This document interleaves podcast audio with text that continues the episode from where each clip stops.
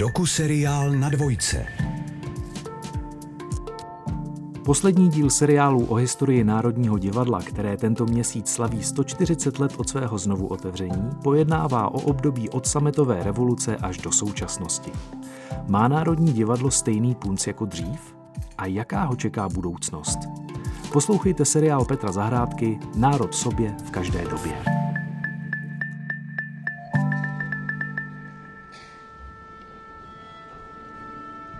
Národní divadlo letos slaví 140 let od svého otevření.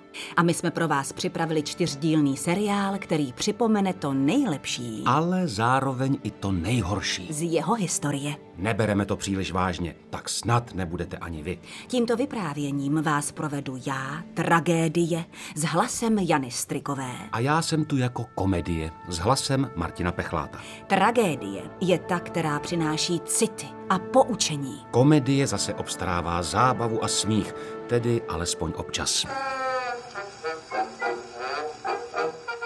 U nás se říkal, nehraj to jak na národním. Jo. Takže to byl takový jako úzus. Myslím si, že největší problém toho divadla není jako jenom ten zlatý portál nebo ty andělíčci, ale to, že tam je prostě v té historické budově 900 míst a my je potřebujeme jako nějak zaplnit. Ve čtvrtém a posledním díle si povíme, co všechno se v Národním divadle dělo za sametové revoluce. Proplujeme divokými devadesátkami. A dozvíme se, co současné vedení divadla plánuje do budoucnosti. Slovo dostanou současní umělečtí ředitelé činohry Národního divadla Martin Kukučka a Lukáš Trpišovský, teatrolog Libor Vodička a archivářky Národního divadla Josefina Panenková a Marie Hradecká. Společně vám přejeme hezkou zábavu. Nejdřív si pojďme projít jednu zajímavou statistiku. Kolikrát který československý nebo český prezident ve funkci navštívil Národní divadlo? Tomáš Garik Masaryk zavítal do Národního divadla desetkrát. Edvard Beneš čtyřicetkrát. Emil Hácha třikrát. Klement Gottwald sedmkrát. Antonín Zápotocký absolvoval osm oficiálních návštěv. Antonín Novotný byl v našem divadle třikrát. Ludvík Svoboda dvakrát. Gustav Husák uskutečnil tři návštěvy. Václav Havel byl v loži třináctkrát. Václav Klaus pouze jednou. A Miloš Zeman ani jednou.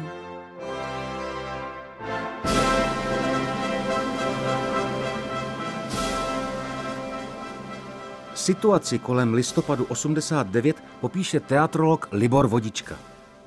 Když bychom měli připomenout sametovou revoluci, tedy listopad 89 a úlohu Národního divadla v něm, tak jenom si připomeňme ta demonstrace studentů, která vrcholí na národní třídě v pátek večer před osmou o půl osmé, zhruba to tak vrcholí, tak v té samé chvíli se hraje v Národním divadle Celestína. Velmi úspěšná inscenace, kterou režíroval Miroslav Krobot. Celestína se rozloučí s Melibeou a jde k svaté Magdaléně. A Srdce se mi raduje, když vidím tu počestnou osobu. To ušlechtilé stáří. Pověz, s čím přicházíš? Na čem závisí můj život?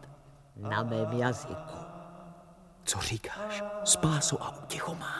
Pojďte, pane, ven z kostela. Eh, bylo to velmi tehdy, dá se říci, aktuálně vyznívající v rámci toho morálního nepokoje. Jo? Že některé věci se opakují a společnost v rozkladu se chová vždycky nějak podobně. Takže to bylo v té chvíli vnímáno velmi politicky, ta inscenace. Současně tedy se odehrává ta jiná inscenace eh, na ulici. Tehdy nepochybovali o tom, že poroba je horší než smrt. Že?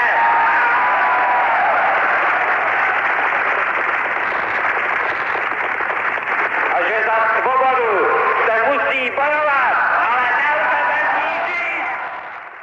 Nutno říci, že eh, herci v pauze viděli i přihlíželi tomu masakru. Zpočátku mávali těm studentům, pak tedy mohli vidět ten důsledek a pak, když šli večer po představení, tak viděli taky tu hrůzu na ulici, poněvadž tam zůstaly ty desítky různých bot a roztrhaných bunt a takových věcí a svíček samozřejmě, takže byli, byli velmi šokovaní tady tou okolností a někteří, jako například Boris Resner, okamžitě se rozhodli, že se s tím něco musí dít a nedá se to takhle nechat, proto také on byl jedním z těch zakládajících členů stávkového výboru a rozhodně je třeba říci, že ta úloha Národního divadla ve stávku eh, z hlediska tedy těch stávkujících studentů a těch lidí běžných eh, nebyla nějak jako zvlášť vidět, ale to, že i tady ta první scéna, že ta výloha toho režimu nejde s režimem a že se tedy dokonce někteří takhle zásadně postavili proti, sehrála svou důležitou roli.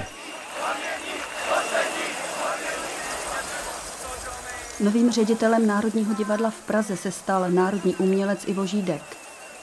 Český ministr kultury Milan Lukeš uvolnil dnes z této funkce národního umělce Jiřího Pauera. Zároveň byl uměleckým šéfem činohry Národního divadla pověřen režisér Ivan Raimond. Ano, v prosinci 1989 se Ivan Raimond stal šéfem činohry Národního divadla. A hned se mu vyčítalo, že chce strhat zlaté portály. V uvozovkách samozřejmě. Já doufám, že tam nic demolovat nehodlal.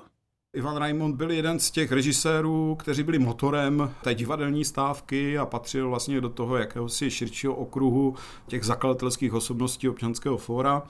Tak asi se to tak všechno sešlo, eh, že byl tedy jmenován uměleckým šéfem, prvním po listopadovým uměleckým šéfem činohry Národního divadla. Samozřejmě ta situace i historicky byla taková, že bylo možné a bylo potřebné to divadlo provětrat a nově naprogramovat. Pochopitelně tento režisér, který si prošel mnohými divadly, ale vyšel z toho podhoubí těch studiových scén, tak také šel touto cestou estetiky a spolupráce a, a tvoření souboru a vedlo tak k tomu vlastně generačnímu sporu a k tomu, že někteří herci odešli nebo možná doslova práskli dveřmi. Mezi těmi, kdo tehdy opustili Národní divadlo, byl i hvězdný Luděk Munzar, kterého o tři měsíce později následovala jeho manželka Jana Hlaváčová. Ať si pan Raimond dělá divadlo, jak chce, ale proč chce být v Národním, když ho, jak se zdá, zajímá sklepní divadlo? Nemám nic proti intelektuálskému divadlu, ale Národní by si zasloužilo širší spektrum, řekla v rozhovoru Hlaváčová. Tehdy mě navštívili a jako ministra kultury mě přímo zapřísáhli, abych proces vrůstání sklepního divadla do Národního divadla nedopustil, abych ho zastavil. Rozhodnutí jsem však ponechal na panu Raimontovi, vysvětlil tehdejší ministr kultury Milan Uhde. Já jsem e, do toho divadla přišel a samozřejmě ta reakce toho, toho národního divadla e, byla taková, že jako jistá nedůvěra. Jedna věc je, když tam člověk hostuje a druhá věc je, když tam přijde a teď ještě já jsem tam přišel s takovou tou aureolou člověka, který se výrazně podílel na, nějaký, jako, na nějakých revolučních změnách, takže vlastně ty lidi nevěděli, co, jako jestli je vyházím, nebo jestli tam k ním budu slušný, nebo jestli to bude pokračovat, nebo taková ta, taková ta nejistota, která potom vytváří vlastně takový atavizmy. Jo. A mm, ty atavizmy vyvrcholily odchodem takových hvězd jako Jana Hlaváčová, Luděk Munzar, protože jako byla taková představa, že vlastně ten Luděk Munzar zřejmě bude chtít nebo představoval si, že by se mohl stát šéfem Národního divadla. Ono to bylo takový docela logický. Vysvětloval v roce 2013 Ivan Raimond. Ivana Raimonta zničilo Národní divadlo psychicky a nakonec i fyzicky. Právě ti lidé, kteří tehdy v tom Národním divadle byli a logicky, a já už to dneska zpětně chápu, toužili potom, aby eh, ta posloupnost příchodu lidí do Národního divadla měla nějaký řád. Okomentoval dění Miroslav Donutil v roce 2021. Oni pochopitelně se domnívali, že vlastně teď je řada na nich, protože eh, ti, kteří tam byli předtím a byli hvězdami a velkými herci odcházeli a oni chtěli převzít tu štafetu. Já tomu rozumím. Dnes dneska. Tenkrát jsem si říkal, jako mladý fanfaron, který přišel do Národního divadla vybaven pouze zkušenostmi z divadla takzvaně experimentálního, z divadla, které bylo avantgardní a alternativní, že se nemám ničeho bát. Byl jsem v tom utvrzován vlastně svým režisérem Petrem Scherhoferem, který byl genius české režie. Říkal, neboj se ničeho, běž, běž prostě eh, bez jakýchkoliv skrupulí do té práce a ono se to prosadí a ukáže se, že to je dobře. Ale eh, samozřejmě lidi, kteří, eh, kolegové, kteří byli tehdy v Národním divadle, tak měli úplně jinou představu.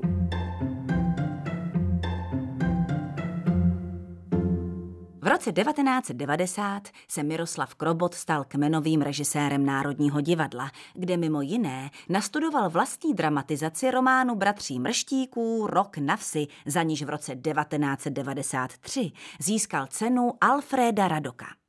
Krobot zde nastudoval 15 dalších titulů. V roce 1996 z Národního divadla odešel. Podle vlastních slov chtěl ještě zkusit něco jiného, menšího ten odchod sám samozřejmě bylo víc důvodů, ale jako myslím, že to nebylo přesně moje divadlo. No. Odhaluje své pohnutky Miroslav Krobot v roce 2012. Každopádně je dobré si to zkusit, protože to je opravdu těžká disciplína. Protože to je vlastně divadlo, které musí být svým způsobem pro každého a, a musí být dobrý současně, jakoby profesně, což už samo o sobě je trošku problém. No pak samozřejmě ty prostory, že jo. Pak, a pak jakoby se tam sejdou třeba herci, který z nich každý má jiný rodokmén, jinou školu, jinou, jiné prostě přišel odinut a dát to dohromady, to prostě je taky třeba problém v mnoha případech. No já, mě tam vlastně nic nechybělo, jo, ale vlastně se přiznám, že, že mě moc taková činohra na velkým jevišti moc nebaví, nebo, nebo myslím si, že to není příliš správné místo. Já myslím, že dneska vlastně třeba diváky zajímají daleko víc intimní věci, detaily, jakoby No, hra na detail, prostě daleko osobnostnější herectví, řekněme. A to v tom národním je velice obtížný. No.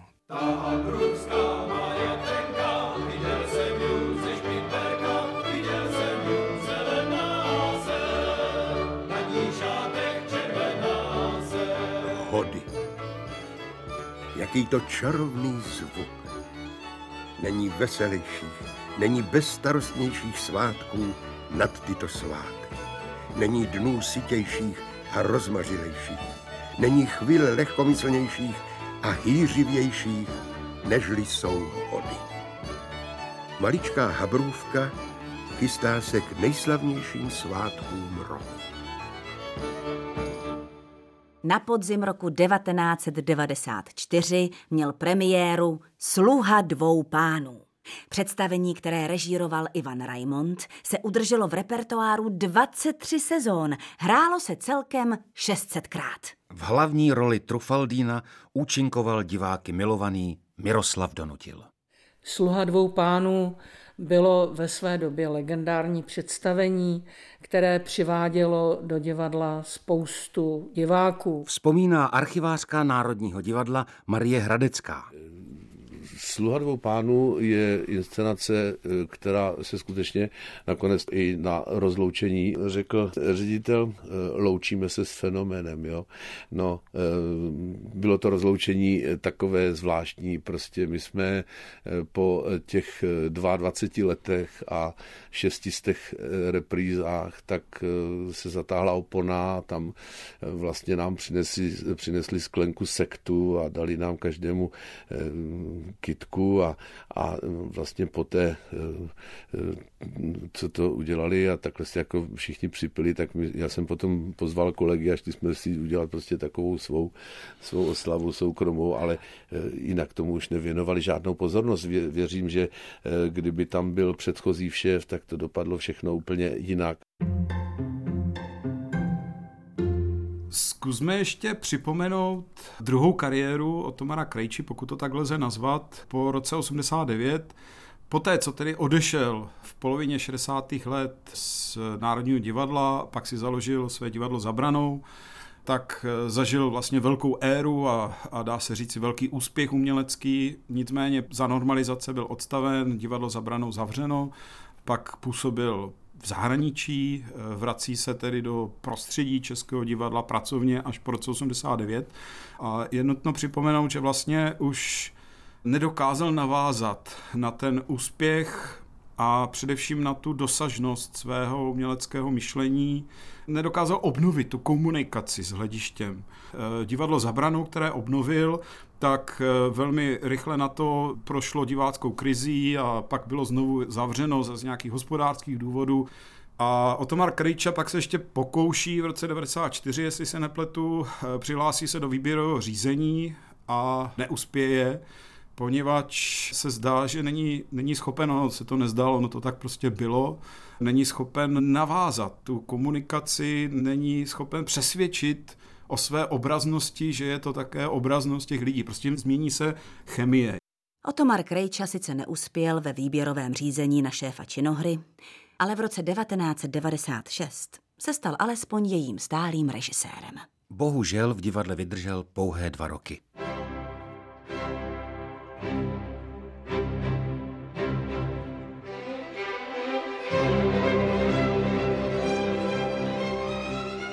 S myšlenkou, aby Miloš Forman režíroval v Pražském národním divadle operu Bedřicha Smetany Dalibor, přišel tehdejší ředitel divadla Jiří Srstka v roce 1998. Forman souhlasil, ale s podmínkou, že bude moci libreto zásadně zkrátit. Chtěl vypustit dějovou linku mladých milenců, celé druhé jednání a také přesunout jednu árii. Vedení divadla souhlasilo. Projekt byl prezentován na tiskové konferenci v lednu 2000. Formanova koncepce vzbudila mezi laickou i odbornou veřejností obrovskou vlnu nevole. Forman nakonec po dohodě s vedením divadla od projektu odstoupil.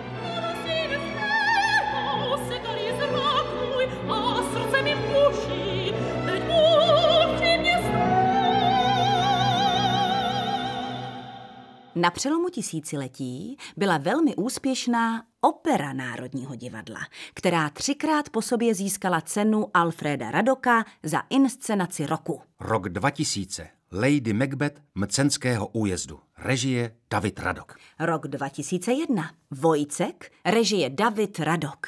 A rok 2002. Osud. Režie Robert Wilson.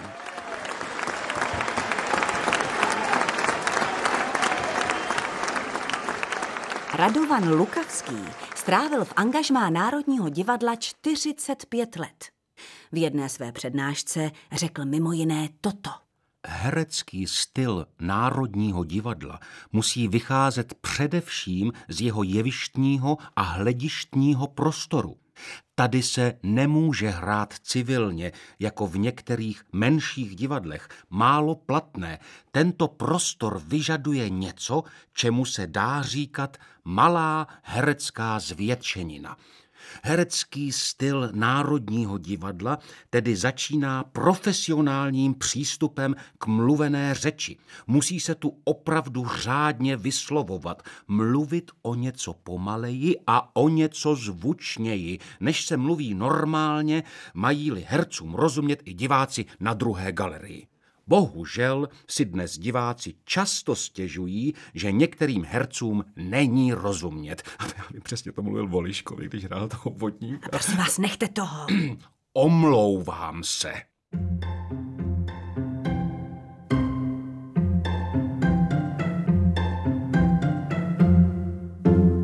No a máme tady současnost. Na závěr naší procházky po výrazných dějiných momentech naší první scény se pojďme podívat tak trochu do budoucnosti. Od sezony 2022-23 jsou uměleckými řediteli činohry Národního divadla režiséři Martin Kukučka a Lukáš Trpišovský, pracující pod značkou Scooter. Tady jsou. Já jsem poprvé v Národním divadle byl úplně malý, to nevím přesně, kolik mi mohlo být, tak 6-7 let a byli jsme na, na Louskáčkovi. A to vím, že jsem se probudil, až když po sobě stříleli z kanónu myši. To mě jako zaujalo. A pak jsem zase upadl do letargie. To bylo jako první setkání s Národním divadlem. A daleko víc mě bavilo to divadlo, když jsem už jako účinkoval, když jsem byl jakoby vevnitř jako v tom organismu. Já vlastně jsem měl dědu inspicienta, on byl v divadle v Dlouhý, to se tenkrát jmenovalo divadlo Jiřího Volkera a mnohokrát jsem během studií na Damu byl konfrontovaný s tím, když se říkalo, jak se nemá dělat divadlo, tak se uvádělo divadlo Jiřího Volkra. Já jsem všechny ty lidi znal jako ty strejdy a tety o tamtuť. Ale pamatuju si, jako, že jsem nejradši byl jako u dědy, u toho inspicientského pultu. Mě strašně fascinovalo, jak někdo jakoby přijde skoro k tomu jevišti a tam ještě třeba típne cigaretu nebo ještě prohodí nějaký úplně banální větu, co jako ještě půjde potom nakupovat nebo to a pak udělá krok a najednou se promění v někoho úplně jiného.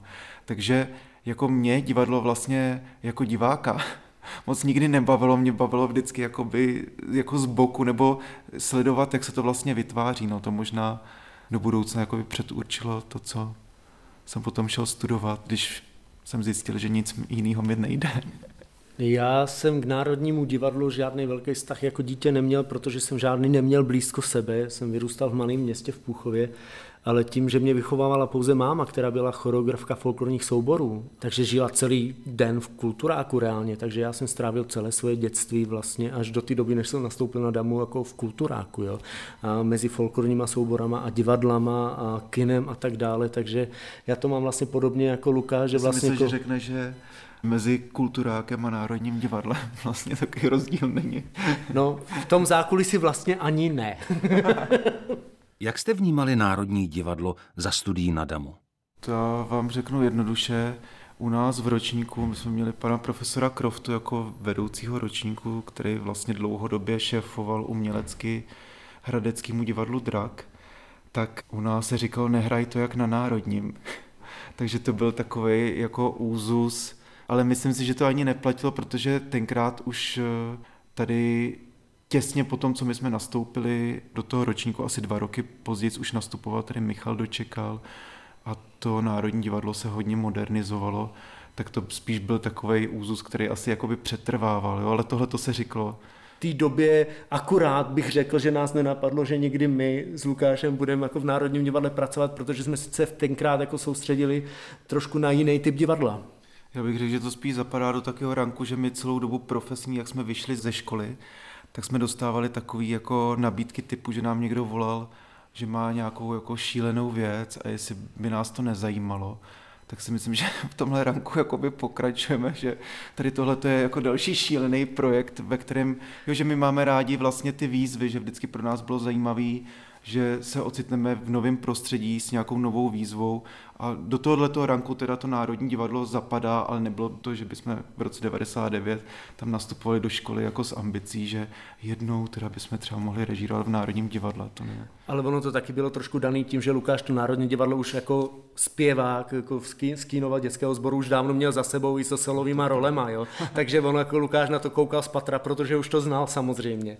Co vás po příchodu do Národního divadla nejvíc překvapilo?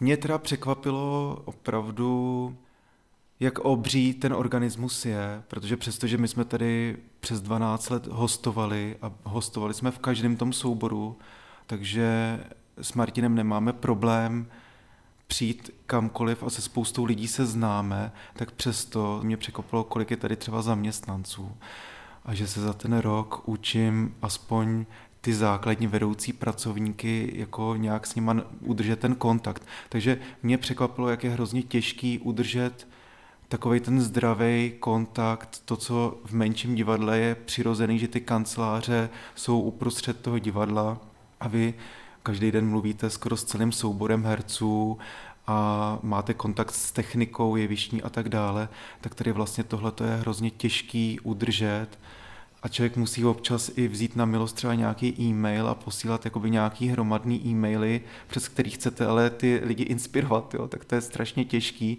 a občas je to teda k pobavení, jo, protože já když dostanu e-mail, tak většinou je to taková organizační věc a občas jako my musíme tohleto použít. Tak tohle to mě překvapilo, že spousta té energie se vydává jenom k tomu, aby jsme správně komunikovali to, co potřebujeme komunikovat, protože ten organismus je fakt velký. Nebojíte se, že vás současné angažmá v Národním může nějak umělecky poškodit? Já si myslím, že nás jako udržuje ve střehu i to, že víme, že to období je jenom nějak jako časově ohraničení, ale vidím, jak jako těžký potom se vracet do té profese. Třeba my jsme předtím hodně jako jezdili a hostovali, tak teď jakoby spoustu těch hostování, vlastně skoro všechno jsme museli zrušit, co jsme měli nasmlouvaný a odmítnout. A že s Martinem jsme si říkali, že tady tohle to musíme nějak jako vymyslet, aby jsme čas od času jako udržovali ten kontakt s tím divadlem, ať už v republice nebo mimo republiku, protože jednoho dne tady jako skončíme v té kanceláři a budeme třeba ještě chvilku to divadlo chtít dělat. Jo? Jestli budeme mít chuť ještě potom dělat to divadlo. Je pro vás prostor historických budov něčím omezující? To Národní divadlo je vlastně opravdu o návštěvě nejenom té inscenace a ty umělecké vize, ale i o návštěvě nějaké budovy, která nese v sobě nějakou ještě další jako informaci a to, že vzniká tam to umění, ta inscenace je vlastně reakcí na to, kde se zrovna jakoby nacházíme. Jo? Je to vlastně jako trošičku jiný proces jakoby toho vnímání, no? ale je pravda, že člověk jakoby má někdy přehnaný respekt jakoby k budovám národní jakoby divadla a může to člověka jako tahat dolů nebo vlastně jakoby bát se být trošičku jako, nazveme to jako trošku jít do toho, co člověk jako vnitřně opravdu jakoby tíží. Myslím si, že největší problém toho divadla není jakoby ten zlatý portál nebo ty andělíčci, ale to, že tam je prostě v té historické budově 900 míst a my je potřebujeme jako nějak zaplnit. Tak. A, a to, to je všechno. všechno. Děkujeme a nashledanou.